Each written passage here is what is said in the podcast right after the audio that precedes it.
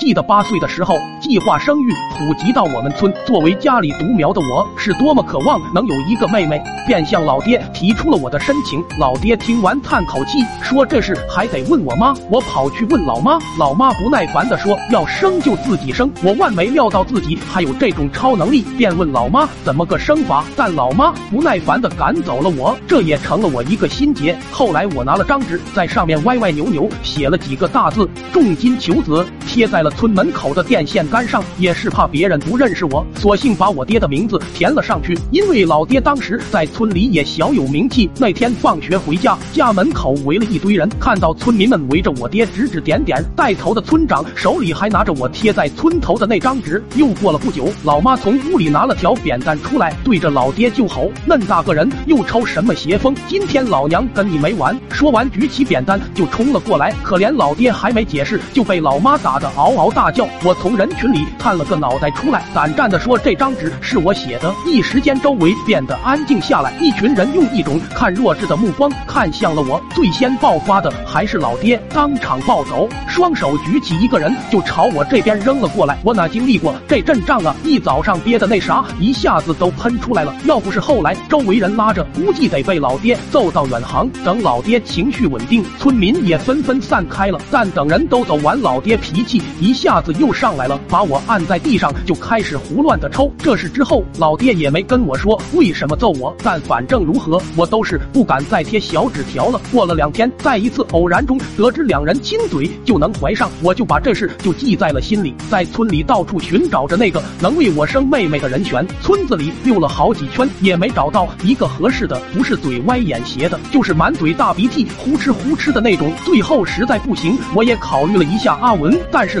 感觉阿文太缺心眼了。要是他生的妹妹，估计这辈子也找不到婆家。虽说仇人，但想要妹妹的心依然还在。有一次瞅着老爹睡午觉，脑袋里突然灵光一闪，我这么聪明，想必老爹的基因应该也不错，便想让老爹给我生个妹妹。走到床边，望着老爹张着的大嘴，我探着脑袋伸进嘴对嘴的亲了上去。老爹一下被惊醒了，一脸茫然的看着我，又抿了一下嘴唇，说道：“怎么有股臭哈喇子味？”说完就干呕了一声。我在旁一惊，这么快就怀上了吗？于是尝试的叫了一声媳妇。我爹愣了，你说啥玩意？说完又干呕了一声。我顿时欣喜，抱住我爹就解释了我刚才的所作所为。完事以后还拍打着我爹的脸说道：“媳妇，以后家里的活就交给我吧，你就安心养胎。”再后来，要不是我妈拦着我爹，我就离开阳间了。